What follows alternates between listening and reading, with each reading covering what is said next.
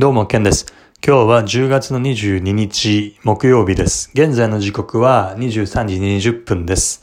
今日もいつもの通り、かつて3兆円の株式運用に携わっていた経験をもとに、今日の日本株の振り返りと日経平均にかかる、今後の展望、そして自分の、マーケットにおける身の振り方に、ついてのお話をしていきます。が、えっと、その前に、昨日、えー、土短期で日経平均先物をショートしましたというお話をしました。で、その持ったポジションについてなんですけれども、えー、今日の場中に、えー、利確、利益確定として、えー、クローズ、ポジションを閉じております。えー、なので現在は何もポジション持ってない状態ですね。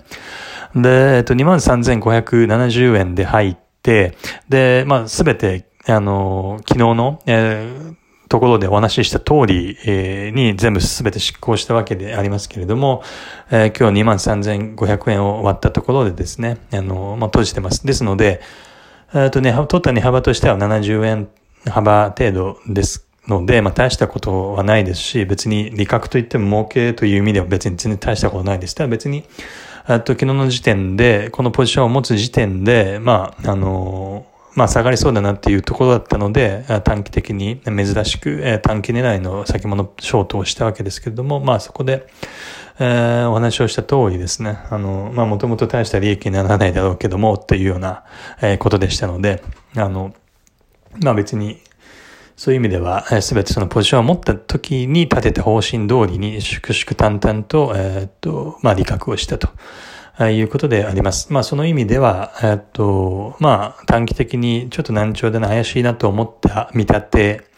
が、えっと、まあ現実と合致してですね。で、その上で、まあ機械的に、えっと、自分が立てた方針通りに、まあ全て行動することができて、結果として、まあラッキーだったのと、まあ結果往来ということであります。で、まあ、ショートは、短期的なショートは、えー、閉じたわけですけれども、まあ、冷やしで、やはり、えっ、と、まあ、3ヶ月程度、冷やしチャートで3ヶ月ぐらいのレンジで見てみると、まあ、わざわざ取る、えー、こともなかったかなというような、えー、まあ、ショートには見えます。はい。まあ、非常に、要は、冷やしで見れば、長い目で見れば、もうちょっとした誤差みたいな値幅なので、わざわざリスクを取る、まあ、やられてしまう、負けてしまうリスクを取る、えー、ほどのことだったかなと思えば、あまあ、振り返れば思うわけでありますけれども、まあ、その昨日の時点では、まあ、短期的に下がりそうだなと、まあ狙えるなと、えー、いうことで、まあ動物的に勘で、動物的な勘として、まあえっ、と、反応したとあいうことなので、まあ別にそれはそれとして、まあありかなというふうに、えー、整理をしています。で、今後についてなんですけれども、えっと、昨日もお話ししました通り、ロング狙いになります。で、まあ今すぐにロングするかというと、まあちょっとそれはないかなという形なんですけれども、まあいずれにせよですね、まあずっとお話をしている年末、今年の年末に向けてある種のラリー、これを狙ったロングポジションの構築というのを今後狙っていくことになります。ついに今週も明日を、1日を、明日1日を残すだけになりまして、ついに来週からですね、10月の最終週に入っていく。そして、まあ11月に入っていくというところで、今年も残すところ2ヶ月ちょっとですね、ということになってます。で、タイミング的にも、ああの、今、日本の、えー、企業決算期を迎えて、まあ、続々とですね、あの、企業の業績が発表されておって、で、当然、えっと、まあ、コンセンサスに対しての、えっと、まあ、結果、それがビートしているのか、負けているのか、そして、えー、今後のその企業自体が出している、えっと、業績予想ですね、まあ、こういったところも、まあ、出てきておりますと。いうことでありますけれども、まあそれを徐々に、えっと、まあこれからさらにですね、数週間かけてえ織り込み切って、そして11月の上旬にはアメリカ大統領選挙イベントを通過しますと、えっと、いうことですね。はい。ですので、いよいよ、えっと、11月に入って残り2ヶ月ということで、えー、年末ラリーに向けたですね、株価のその、まあ、推移というのが非常に注目されるわけであります。前置きがとても長くなってしまったんですけれども、今日の日本株の振り返りをしますが、値幅では165円ほど前日終わりの対比では下落して、23,500円割れてますね。割れて、えっ、と、引けてます。騰落率ではまあ0.7%のマイナスということで、まあ別に騰落率的にはまあ普通の、えー、下落だということです。で、トピックスがマイナス1%を超える下落となってますね。で、トピックスに関しては日経平均に比べれば、騰落率という面においては非常にボラボラタイルな、えっと、あの、何ですか、推移が、えっと、連日続いています。日経平均が上昇しているときは、それ以上にトピックスは、え、騰落率という意味においては上昇してますし、この今日のように下落、え、難聴な日には日経平均よりも、え、トピックスの方が、えっと、大きく、えー、まあ、下落していると。あいうような状況です。まあ、なので、まあ、ちょっとさっきの繰り返しになりますけれども、この、この状態ではロングはまだしませんと、まだ様子見していく、え、状況になります。で、従前ずっとお話ししているようにですね、えっと、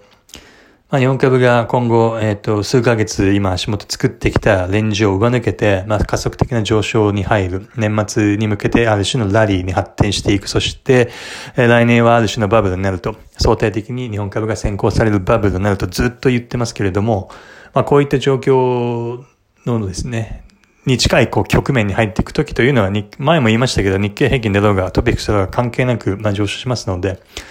あの、要は、え、日経平均とトピックスにある種の箱を狭められているような、今の足元の現状ではですね、まだロングはしないということになります。で、ちょっと最近トークがなんか、毎、毎日なんか12分以上、この12分という枠に収まりきれずにこう、尻切れトンボになってるんで、まあちょっと今日は綺麗に収めたいなって、かっこよく終わりたいなというふうに思ってるんですけども。で、ちょっと数日という意味での短期的な動きについてはちょっと正直わかりません。わかりません。で、今ちょっと日経先物もナイトセッションでは、まあちょっとまた難聴になってきて、えー、おりますということで、え、っと、まあ、このまま、えー、っと、なんでしょう。まあ、続落していくのか、それともここの辺で踏ん張ってですね、2万3000、500円といった、まあ、重要な節目がですね、まあ、意識されて、なんとか、こう、返し込みがあって、で、そこで踏ん張って、まだ上昇に発展したのかという、これはちょっと短期的なところでは正直わからないので、やはりですね、まあ、様子、様子見をして、様子見をし、様子見をしつつ、えー、ロングするタイミングを狙っていくという、えー、方針になります。で、足元、まあ、だいたい1、1ヶ月、えー、の、えっと、まあ、日本株のですね、あの、チャートないしは、まあ、推移価格の動向を見ると、まあ、少しずつではありますけれども、あの、上に引っ張られているような形になっていますね。で、下根も、えー、切り上がってきている、えー、状態です。まあ、いろいろな、えっと、まあ、ネガティブな材料というのは、まあ、当然、あの、いつもと同じように、今回も足元もあるわけですけれども、例えば昨日であれば、アメリカの追加的な経済対策がないのではないかといったようなヘッドラインが出たりですね。あと、まあ、大統領選挙自体がどうなるのかとかですね。えっと、まあ、あの、